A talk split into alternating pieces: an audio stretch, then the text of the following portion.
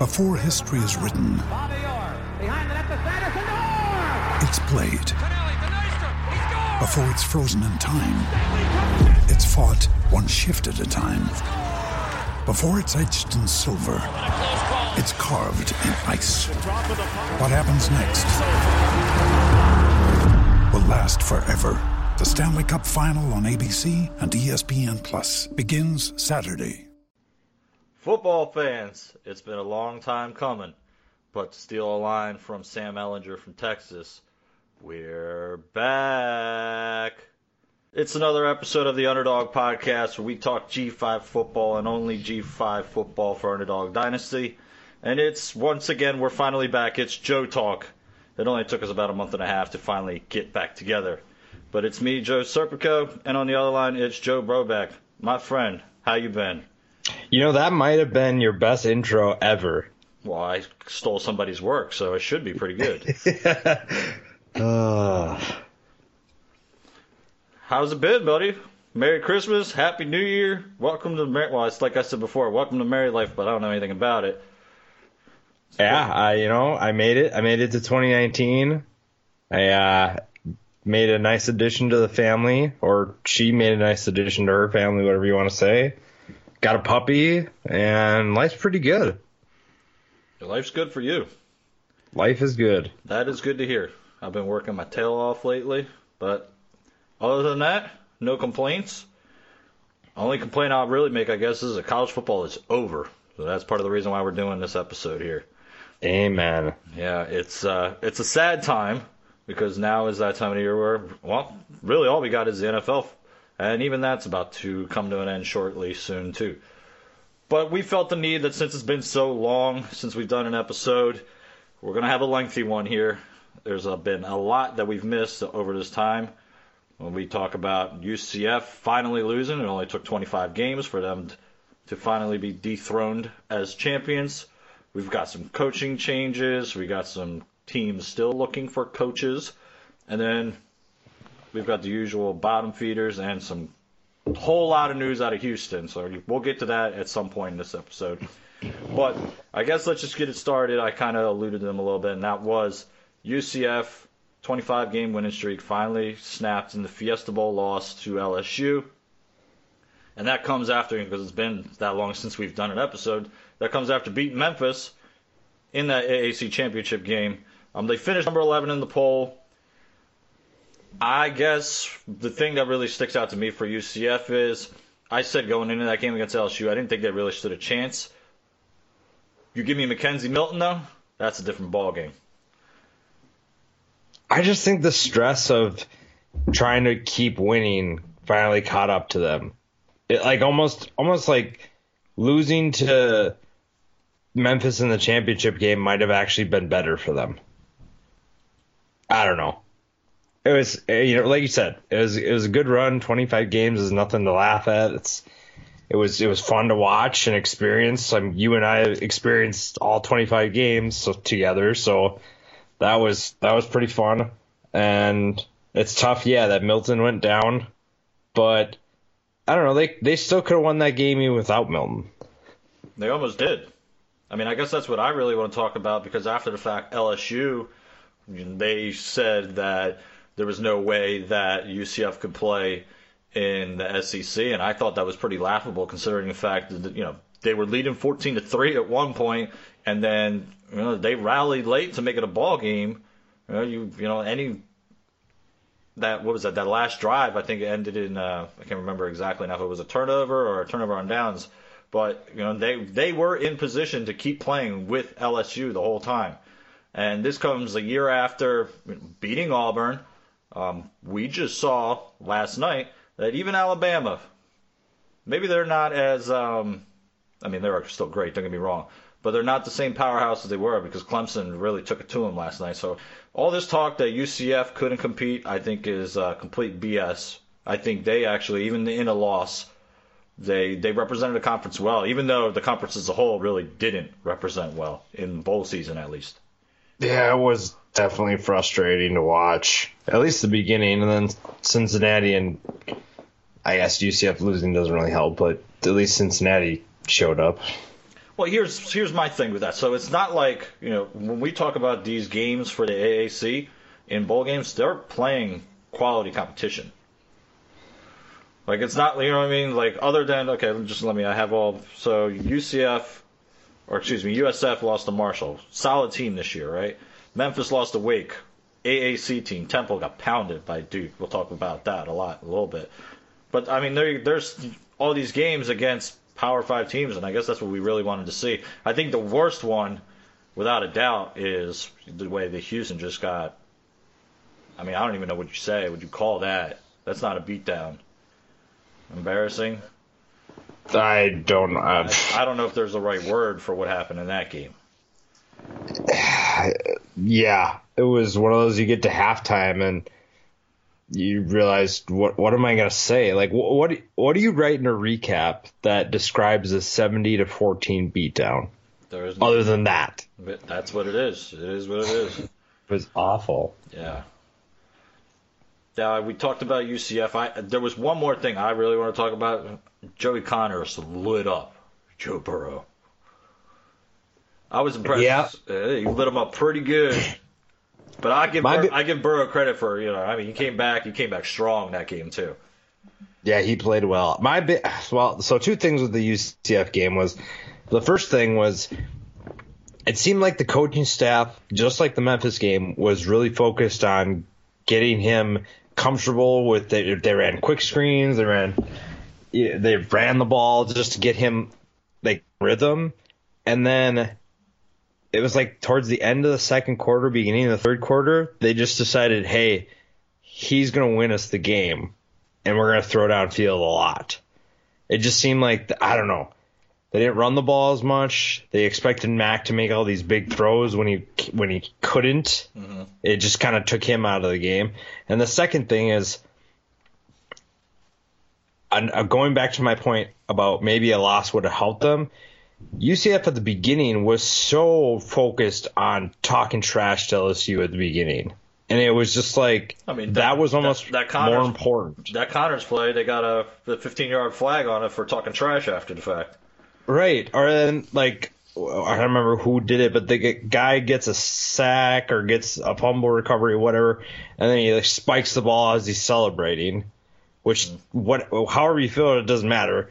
Like you can't do that. You have to have more composure than that if you're going to beat a Power Five team.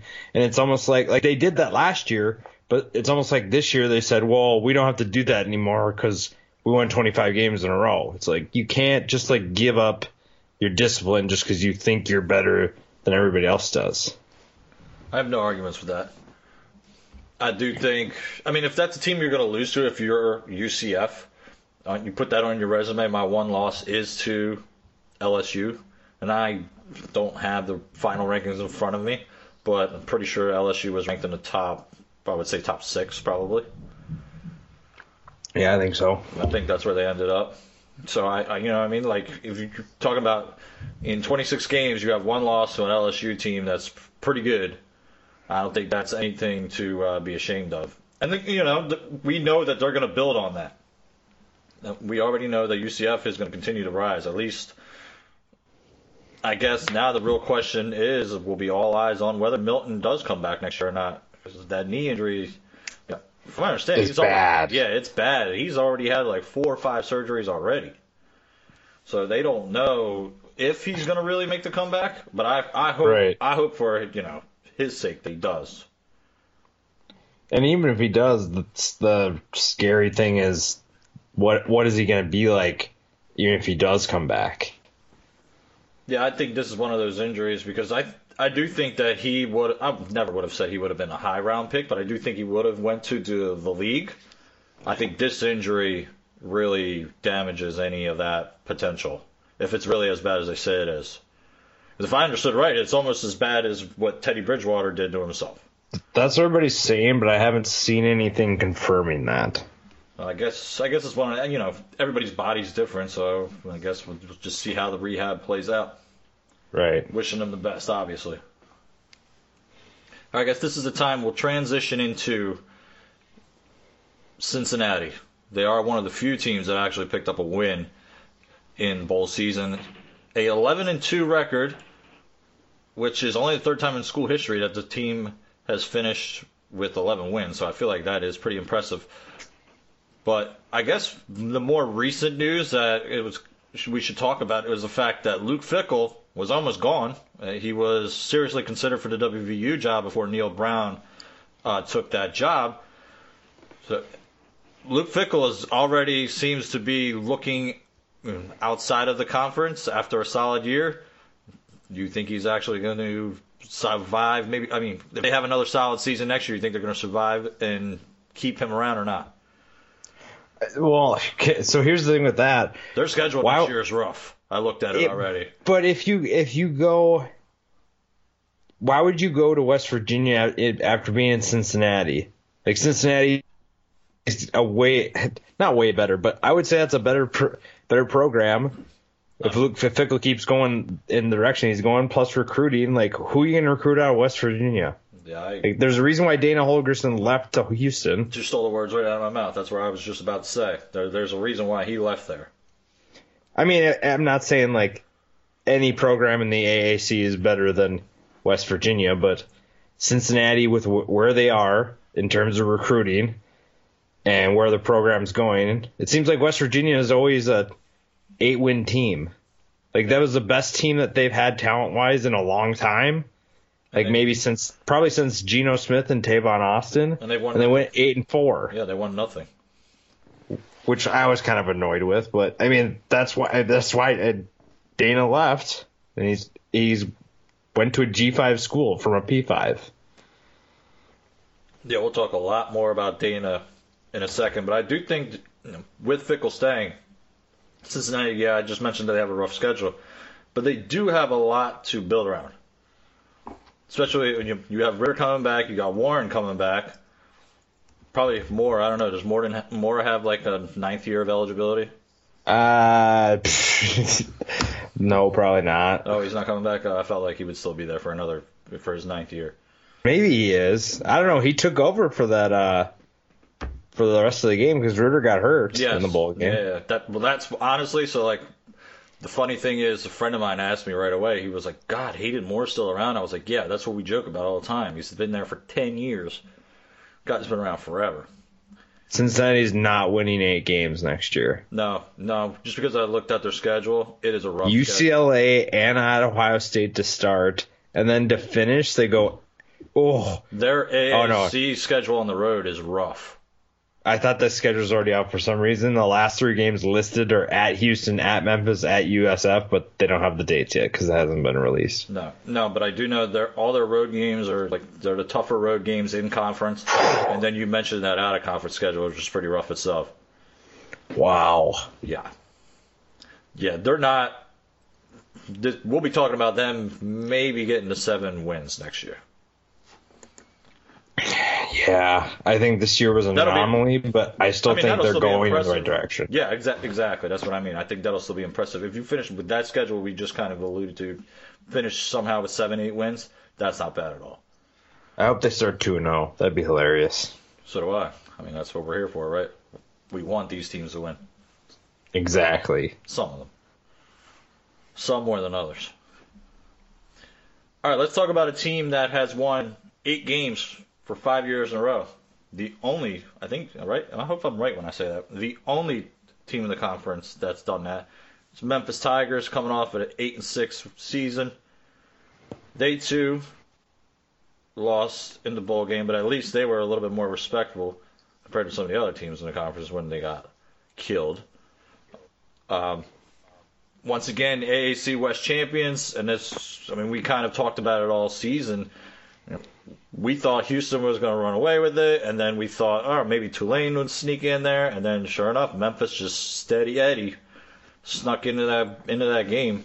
And I think we should definitely talk about the fact that Darrell Henderson, the first All-American in school history, even though he didn't play in the bowl game, um, the guy's going to be a stud at the next level. I think you and I both agree on that. Yeah, he's fun. I'm kind of mad he's leaving, to be honest. I mean, but what are you going to do? Can't blame him. No, exactly. Patrick Taylor would be just fine. Well, that's the but, thing. Uh, that's the thing. Next year, so all their playmakers come back. And you're gonna have Taylor back, Pollard will be back, Coxie's back, but their problem is gonna be is their O line's not coming back. Yeah, they got to replace three guys, but well, and their coaching staff. But uh, you know, Mike Norvell's still there, and as long as he th- he's there, I have no concerns about this team. Does it surprise you that he's still there? A little. I thought last year he was gone for sure. This year it didn't seem like there were that many jobs that were that enticing for him. So it's almost like if he did leave, it'd be like, well, why'd you leave? You're, you're leaving for like, I don't know. It's like when Chad Morris left SMU to go coach Arkansas. Well, first his record was pretty average, but like, why would you go to Arkansas and just get beat up by the SEC West? And that's exactly what happened this year. You know, and it's I mean, not that he was guaranteed to win in the AAC, but why would you go be you're going to Arkansas? Good luck. Like Darren McFadden and Felix Jones aren't walking in the door anytime soon. There's a trip down memory lane. Run DMC, So- Mr. Glass. Yes, Exactly. Just I don't it you know, I don't know. So no, I wasn't I wasn't surprised that he's still around after this year, but I mean, if they make it back to the conference championship again next year, then the, I I would be very very surprised if he was still around for a fifth year. And there's really not much to, you know what I mean? Like, they can actually do that again. That wouldn't be a shock to me and you, I don't think, if they pulled that off again. Well, who, who's their their competition's going to be? Who? Houston again. It'll be Houston again, exactly. I mean, it'll be a, a different Houston team now that the Holgorsen will be there, but I mean, you could argue Tulane and SMU again, but Navy, I don't know. we'll talk about that. Let's let's let's get it. Well, actually, let's just do Houston because we just talked about them. They Buckle up, people. Exactly. They of every team in this conference has had. Well, I won't say every team because the, the next team we're going to talk about has had themselves quite uh, an off season, I guess, if you want to call it that. But let's start with Houston. Obviously, we talked about it earlier. The 70 to 14 loss, the largest defeat in bowl history. Okay, we're talking about Army. It's not like we're talking about a team that airs it out. You know, this high prolific offense that is used to scoring all these points. No, this is Army who runs the option who scored 70 points. That's just ridiculous. Now I understand. Okay, we were talked about early in the season, especially um, leading up to his injury. D'Eriq King was the player of the year in the conference. And then you lose four or five. You lose Ed Oliver. You fire your defensive coordinator. All this happens in the final three, four weeks of the season, and then you get exactly what happened. That's a Major Applewhite fired, and arguably, yeah, if I can say that word, arguably, the wildest coaching decision of the season. You agree with that? By bringing in Holgorsen and the price that they paid? Yeah, I like it though. Oh, I love every second of it. You know what I didn't know? And I- he apparently he was still doing a weekly radio show, or like you know, making an appearance on a weekly radio show in Houston the entire time he was in West Virginia. Really? Yeah, I found that out doing my little research, and I was just like, man, that makes sense because just working two years, you know, under Kevin Kevin Sumlin when he did, you know, that wasn't for me was just like, okay, it's like that that's not enough for him to keep coming, you know, make really come back other than the money, obviously. But then when I heard that little tidbit, I was like, huh, maybe he really Well, did you know- like Houston that much. Did you know that he has, he still has a house in Houston? Well, I I did know that, but like these rich guys got houses everywhere. Yeah. Well, and he's That's good why- buddies with what's his face, the guy who is the billionaire booster, whatever his name is. Yeah, he. So, a lot of factors added up. I mean, I think it was a. You said it. I said it. Great move for them. Uh, one of my good friends, he's he go or he went to West Virginia, and he was just like a complete distraught. Like, why would you leave West Virginia to go to a you know to a G five school? But like we have been to talking. get fired. Well, that is maybe one of the, one of the reasons too. But like we have talked about this all the time. Houston might be considered a G5 school because of the, the conference that they're in. But we all know when it comes to the money part, Houston is not G5 whatsoever. If you know anything about college athletics, you know Houston has some money and they can throw it around. Which is why everybody was frustrated with Major Applewhite because, well, okay, here's look. Major Applewhite is going to be just fine. Like I, I don't, I don't dislike him. I don't think anybody hated him. They Where just he didn't like how things were. Uh, he's at Miami with That's right. Manny, Manny Diaz. No, we'll talk about him But in a second. Don't worry. It, it, it just like he's his personality is not really like a head coach personality. He just he's not gonna like make you want to run through a wall. He's just very steady and calm and like he knows his X's and O's, but I just don't think that he was head coaching material. And it's almost fitting that the Army game happened and it was the perfect way to kind of end his tenure, if you want to call it a perfect way. I mean, there were reports that it was already kind of being discussed before that game, but that definitely did it to him. Like that did him in. You just can't go seven and five and eight and five in two years. Well, and then there was the fact that, um, and I hope I can't remember now if it was the president or the AD basically said, you know, we're Houston, we don't accept eight and four. We we expect to be a ten win team every year. Which they should with with all the talent that's in their backyard. I was so frustrated with the last two recruiting classes. There's like a couple of good guys, and like this year, I said it. I said it feels like Houston's beating out a bunch of lower G5 and FCS schools for their recruits. Like that, does, does that get anybody excited? I get it's not going to be an Ed Oliver every single time, but like if you're beating out Southern Miss and Alcorn State for a guy, is that? I mean, it's it's one thing if it's one guy, but if you're if you have say 12 recruits and 10 of them are those kind of guys, like you're not going to find 10 gems. You might find one or two. Mm-hmm. Well, just because I did, I looked it up earlier. As of today, Houston's ranked sixth in the conference in terms of recruiting for next year. That's which just- they should be first or second. they should be com- always be first or second in this. they should be competing with they sh- it should be UCF and Houston, one and two every single year. I I would argue it should be you know because Houston has the more long more long term success. You know what I mean? That, that they should always be. Okay, UCF is more the new thing. You know what I mean? It's a flashy thing right now. So yeah, okay, they're gonna get they're gonna get some big recruits. Don't get me wrong, but Houston, since basically the conference has started, has been, I would argue, the most winning team. Yeah, So you would- consistently. and then you know even their history before that, you would think you know would help them be. I mean, what, what's the number that I have them at? They're 70, 72 right now. Like that's not where Houston should be. No. And maybe, and so, so I don't know exactly because I haven't been following you. Maybe you know better, but maybe this whole this whole coaching change has something to do with that. Maybe people have de- decommitted since. I'm not sure. Actually, no, because now we have this new signing period, so they can't decommit now. They've already signed a lot of these kids. Well, I do, do I don't know because I read something that Dana said if if kids want to back out of their letters of intent, he's not going to get in their way. So can you like can you can you do that if it's a new coach? Is that allowed? I'm not sure how that works. You know, 'cause- You know, because uh, I'd be Hey. okay with some of those kids not not Hey. coming to Houston. if some of those things is hey, it's just like Manny Diaz, man. You know, you can just change your mind the last second. Seriously. You just change your mind. You know, and go take another, go somewhere else.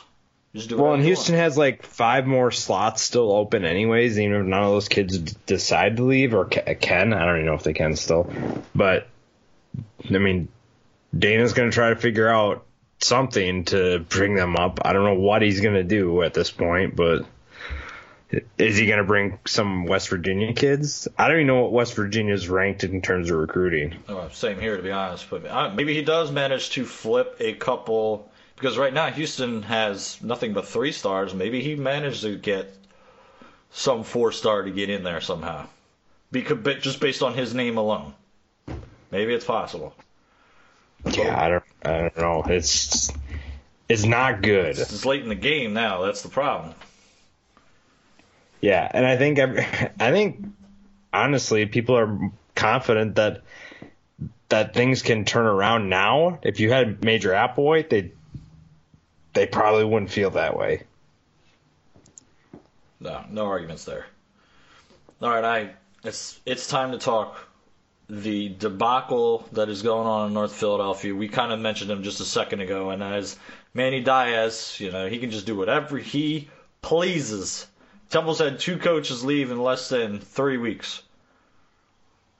And they're still in the market for a coach. Geoff Collins decided to go to Georgia Tech. Took a bunch of coaches with him in the process.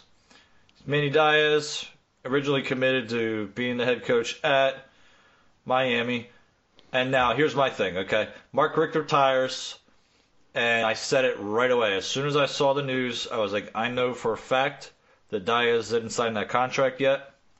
And I said, he's good as gone. But I knew it right away. It was just one of those things. When I heard that Richt was going to retire, which that shocked me itself. I, we could talk about that, I guess, for a second too.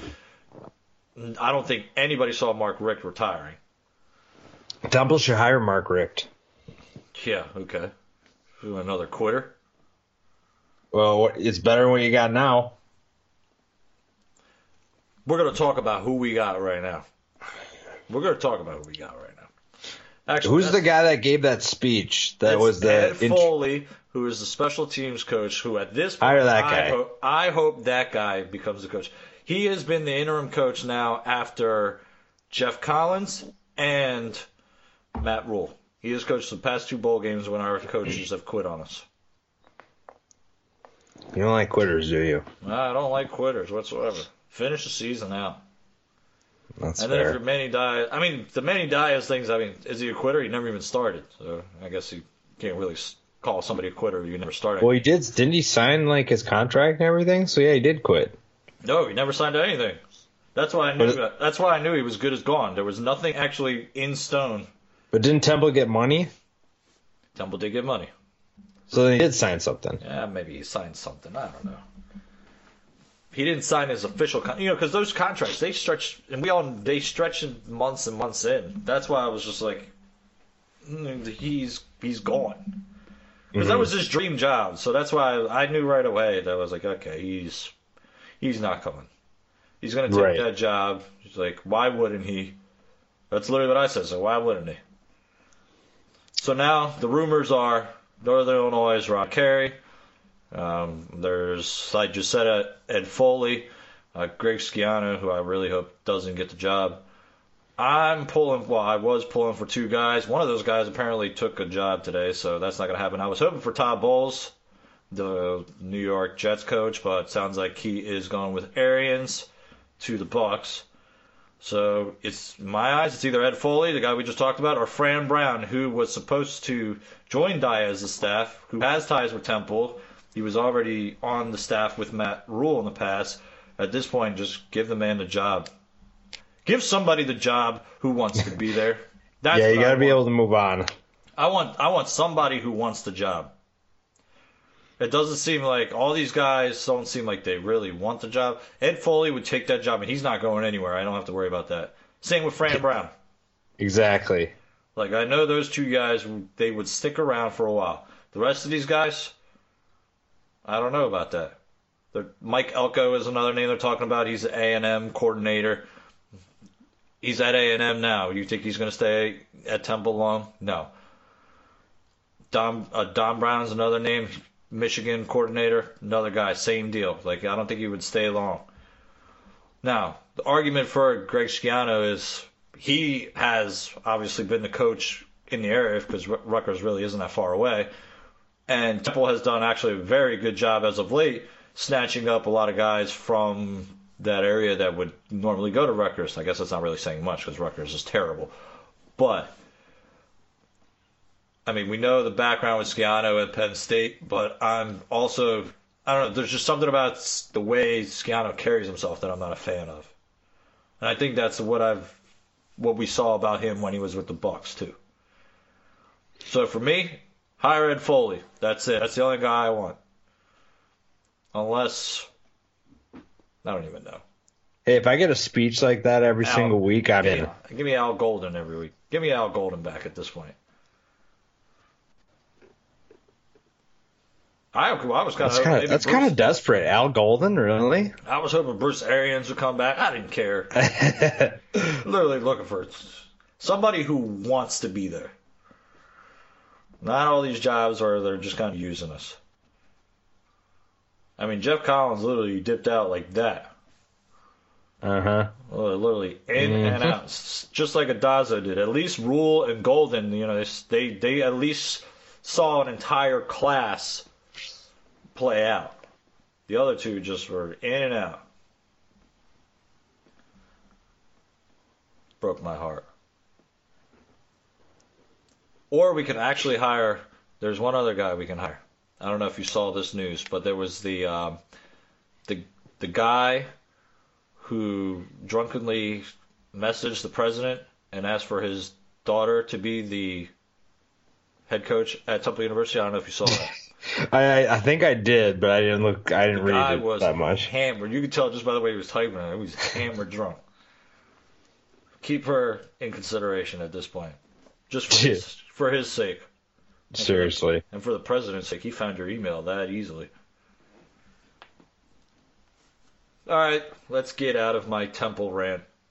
Let's talk about a team that I guess surprised us in the sense of because I mean before the season we knew they were that sleeper team. Season started, we were like, we don't know what to make this team.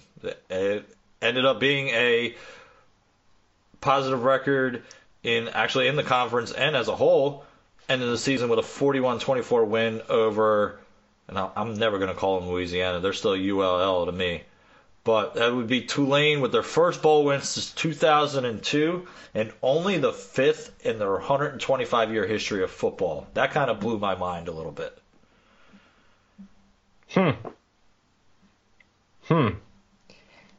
So are we going to do this? Uh, Tulane is the dark horse team in the conference again, and then they lose their first three or four or whatever. So I actually did a little bit of research on them already too. So Justin McMillan, who went four and one as a starter, he comes back. He does. I thought he was a senior. Up, he comes back. If I did my research right, I read this from uh, some Louisiana paper. I'm pretty sure it was. Huh. The top five backs are back. Uh, Darnell Mooney's back, who put on a show in that game against Louisiana. Mm-hmm. 15 of the top 20 tacklers are also back, and a pretty pretty favorable schedule. Unlike this year. Unlike this year, yes, their schedule this year was pretty rough. So yeah, Tulane next year. I, th- I think they the hype around them was one year a little bit too early. Granted, I think we're also forgetting the fact that they did finish tied for first in the AAC West. Believe it or not. You know they could they could make a run because Houston has to play Oklahoma, Washington State, and North Texas next year. So they they could it could be Tulane and Memphis. that's that's a solid schedule right there. Yeah, that's that's playoff worthy if they win. Yeah. They're gonna have a ton of questions heading into the year. that's that's the only problem. I mean, we don't even know if King's gonna be ready. Based on his injury, do we know he'll be ready? yeah, I mean it was just a meniscus. Not that that's like an easy injury to come back from, but yeah, he'll be fine. All right, I guess we will talk about the last team that finished with a winning record in the conference, and that's team that's Joe's favorite. That's those USF Bulls. Ah, They had a 38 to 20 loss and basically a home game in the Gasparilla Bowl, that being against Marshall. And I guess the one thing I could that I really wanted to start this with is that Bulls fans got their wish in the fact that their offense coordinator Sterling Gilbert is out. He's now the head coach at McNeese State. So USF's problems are fixed, right? Exactly. He he was the issue. He was So they the must issue. they're automatically going to be better because he's gone. Yep. Now, on, let's talk about the fun stuff. Both backup quarterbacks are transferring. They had 11 guys suspended for that bowl game, also four assistants. None of them are allowed back on that team next year. And some of those guys were solid players. And most of them actually played on offense, too. We're talking about a good chunk of the playmakers for USF's offense will be gone next year. Both backups gone. Anything happens to Blake Barnett, uh, the Bulls are going to be in trouble. Well, I've learned through unnamed sources, who I'm sure you can guess, aka the people in our comments section, that Barnett's going to be better because He went down. Sterling Gilbert is gone, Oh. and they have a ton of talent at running back and wide receiver again this year, and their defense is good. That's what I heard. So they're going to be good again. Didn't we hear the same thing last year at this time? Oh, exactly. The exact same stuff. And didn't they lose? Was it five in a row to end the season? Exa- yeah. No, And it- excuse it me. like excuse me. Six in a row to end the six in a row, yeah. I, and I don't, uh, I don't really care if that's your opinion, but like, our opinion is out there too, and when we're right, no one admits it. We're never right. Or no, you know, 2019 is a different year. We're always right. That's what I'm gonna say. In 2019, you mean? 2019, yeah, that's what I said. What did I say? I thought you said 2018. Uh, 2002, we're always right. It's- I don't know, it's- also. Here's the thing, like, what what did we say this year with USF? We, when they were seven and zero, they haven't beat anybody, and then it was, oh, will they beat Illinois and Georgia Tech? Okay, no, don't care, doesn't count. Georgia Tech look it was they're okay, and then Illinois was what four and eight. Terrible. That's not a good win. no. And their other wins were against Elon, ECU, UConn, and probably Tulsa. I don't know, some just garbage. Trash. And then the next Trash for for the best word. and and, and I understand that you're seven and oh. zero. Congratulations, but you didn't beat anybody. That's the thing. And then it just proved our point. The, the next six games proved our point. They can't, they couldn't win. They it's like it's literally we said what we said. We had our opinions, and their fans were upset. Even though there, it was weird because the Daily Stampede was saying the same things that you and I were saying, or very similar. And it's like almost like because we're not their blog that we're wrong. Doesn't make any sense. We are wrong. We're always wrong. Nope, 2019, we're always right. Let's just get out of there because I don't even want to talk about them anymore. We'll wait till the season begins to get back on it. yeah. They've got a lot of work to do Mm-hmm. to get back in our good graces. All right, now let's talk about the team that was my sleeper team coming in the year, but they didn't play up to standards, at least for me, I guess. That would be SMU. Finished with a five and seven record, four and four in the conference, and I guess the biggest news coming out of this program is the fact that the school leader in passing yards, total offense, completions, and passing touchdowns is transferring, and that would be Ben Hicks. And I'm patting myself on the shoulder right now because I kind of called it early in the year. When they benched him that game, they they were playing with fire basically. I was just gonna say that I was I should uh, tell you to pat yourself on the back for calling that because, and I agree because I, I agreed when you said it.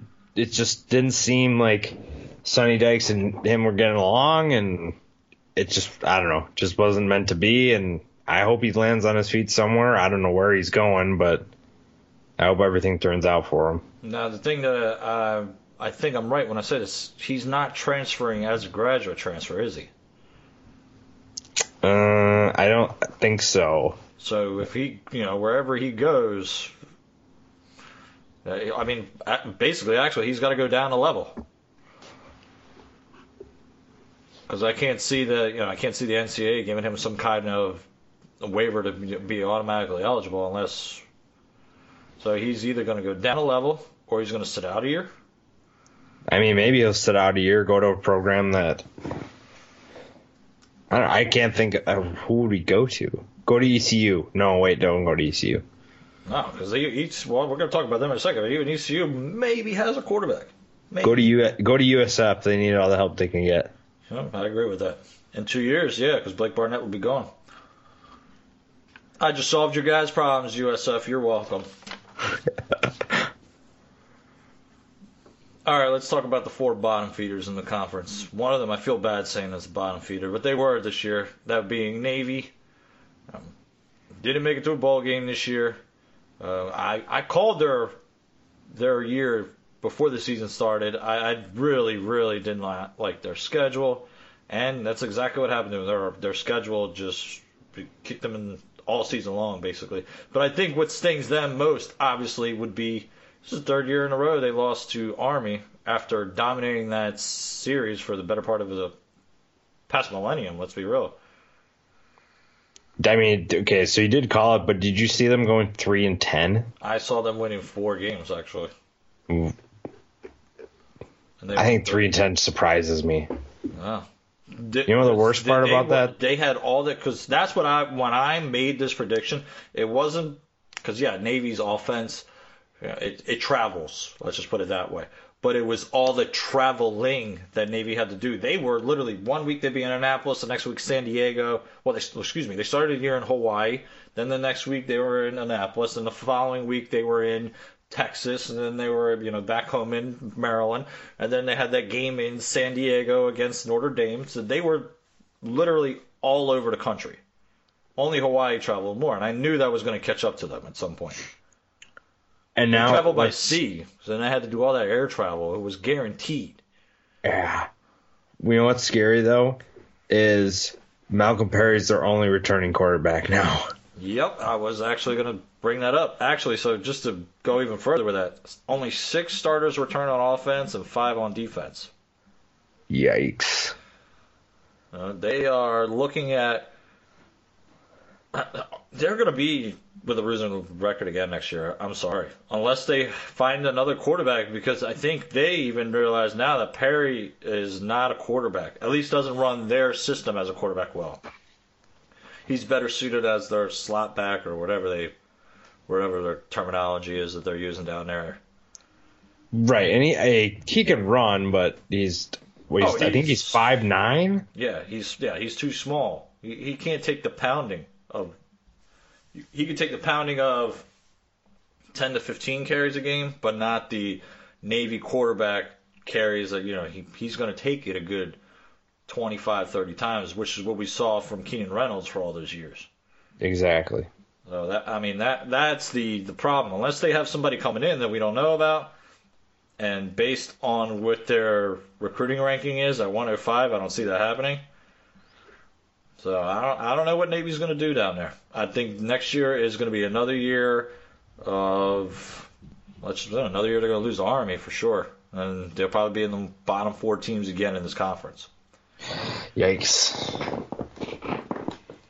Now here's a team that I think next year maybe maybe will compete. We'll see how it goes. That being Tulsa. Now they finished the season three and nine, and at one point had a seven game losing streak. But they did show me a little something in that last game to beat SMU to spoil their bowl bid. I think we didn't really mention that with SMU earlier. They they had a chance to make a bowl game, and Tulsa ruined that for him. You know, Tulsa is a team where at least one Montgomery held on to his job.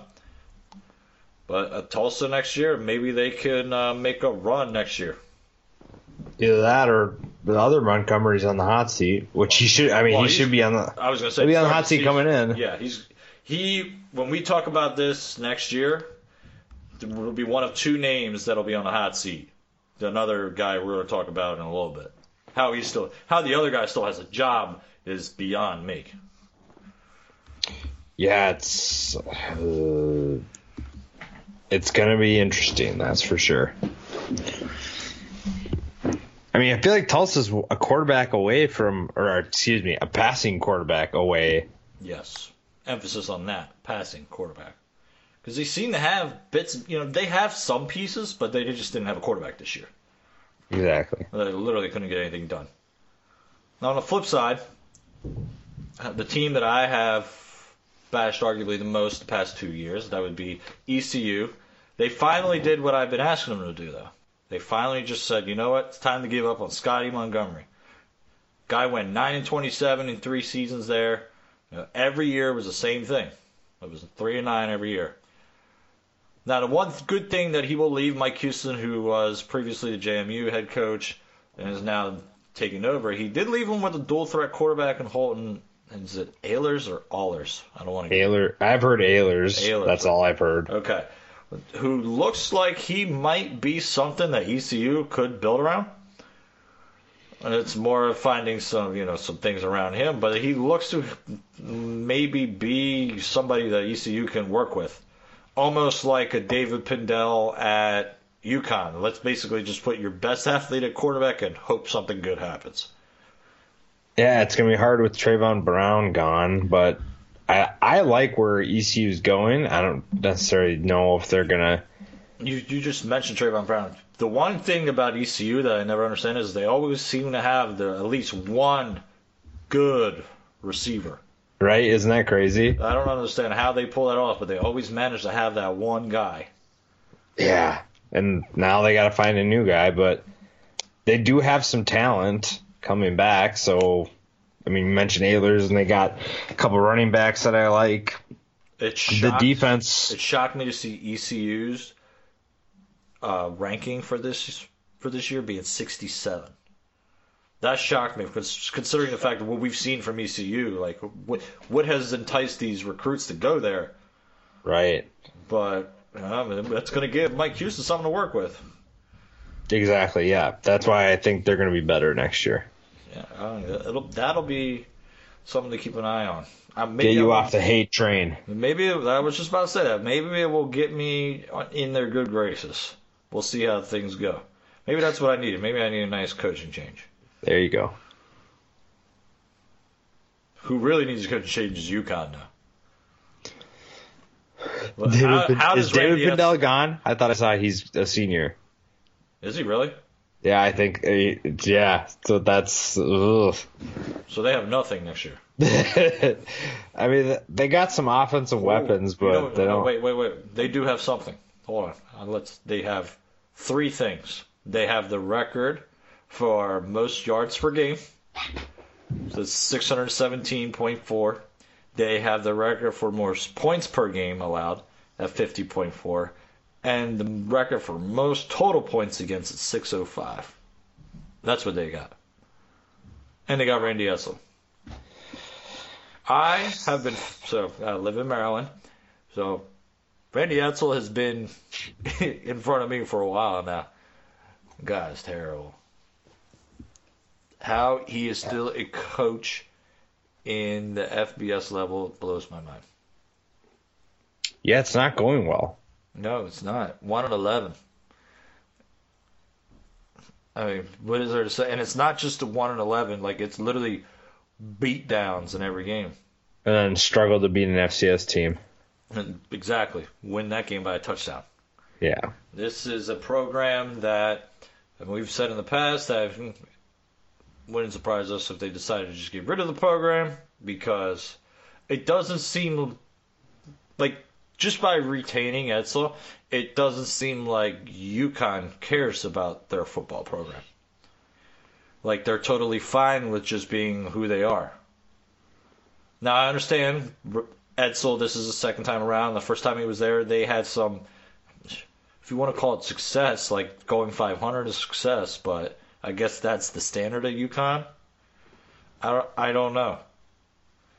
Yeah. But it's all all relevant. Well, here's the thing. So we this is the argument we have tried to make now for for two years. So if if the conference really really wants to make this P6 movement that they keep talking about, you need UConn to play its part. At least ECU, you know what I mean? Like I've I've I've knocked ECU a lot, but at least they're trying. Tulsa, they've been bad this year, but at least they're trying. It's the it's an and it's not it's not even like the in conference play because obviously you don't want everybody to have a similar record. It's you really need them in non conference. That's really where you need to make your mark. Yeah, and at least you know, like teams right now, like literally put UConn the same level as. I mean, let's just talk about mid-tier FCS teams. Like that's the level that they're on. hmm Like North Dakota would be a huge favorite against, or North Dakota State would be a huge favorite against UConn. Eastern Washington would be a huge favorite against UConn. Huge. Yep. Like, I, I would be willing to put that at least a two touchdown favorite. Either one of those teams. And it's just the direction that UConn is going in. It doesn't help the conference. Now, UConn does help the conference in basketball, obviously, but at least for football, like they they don't contribute whatsoever. Yeah. That's the hard part. Is they're frustrating. I mean, even the recruiting ranking shows 123rd. Like they're they're not trying. Bad. They're not trying. When I say that SMU, who was one of the bottom five teams in the conference, they finished at 63. I said earlier, ECU 67. These are two two of the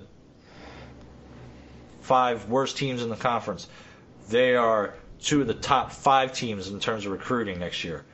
Meanwhile, you got UConn, who's just all the way at the bottom at 123rd. Like, just just doesn't seem to see the effort into football. Can we trade UConn for like five dollars? Or SMU? Or a JMU, I meant to say. Sure. Yeah. Or yeah. Or just Wichita- get rid of them. Wichita State. What was what was the other ones we've we've talked about coming in this year? Just the football program. We'll trade them for five bucks. That's cheap. I like seven. Let's trade them for Wichita State's football program. That works. At least they're trying to have a program. They're trying to bring it back. At least they're trying to bring it back. Somebody's trying. UConn is not. And all right, I guess we'll end this episode on this note here. AAC two and five in bowl games. Only the MAC was worse at one and five. But here's the thing, like I kind of said earlier. So we play quality opponents in this conference because if you look at the three conferences with the best records, it was Conference USA, Sun Belt, and Mountain West. I think we can all agree that those three conferences aren't on the same level as the American. I would agree. I would agree. All right. Anything else you want to add on this long anticipated show by all of our great listeners who probably don't listen anymore because we haven't done this in a while?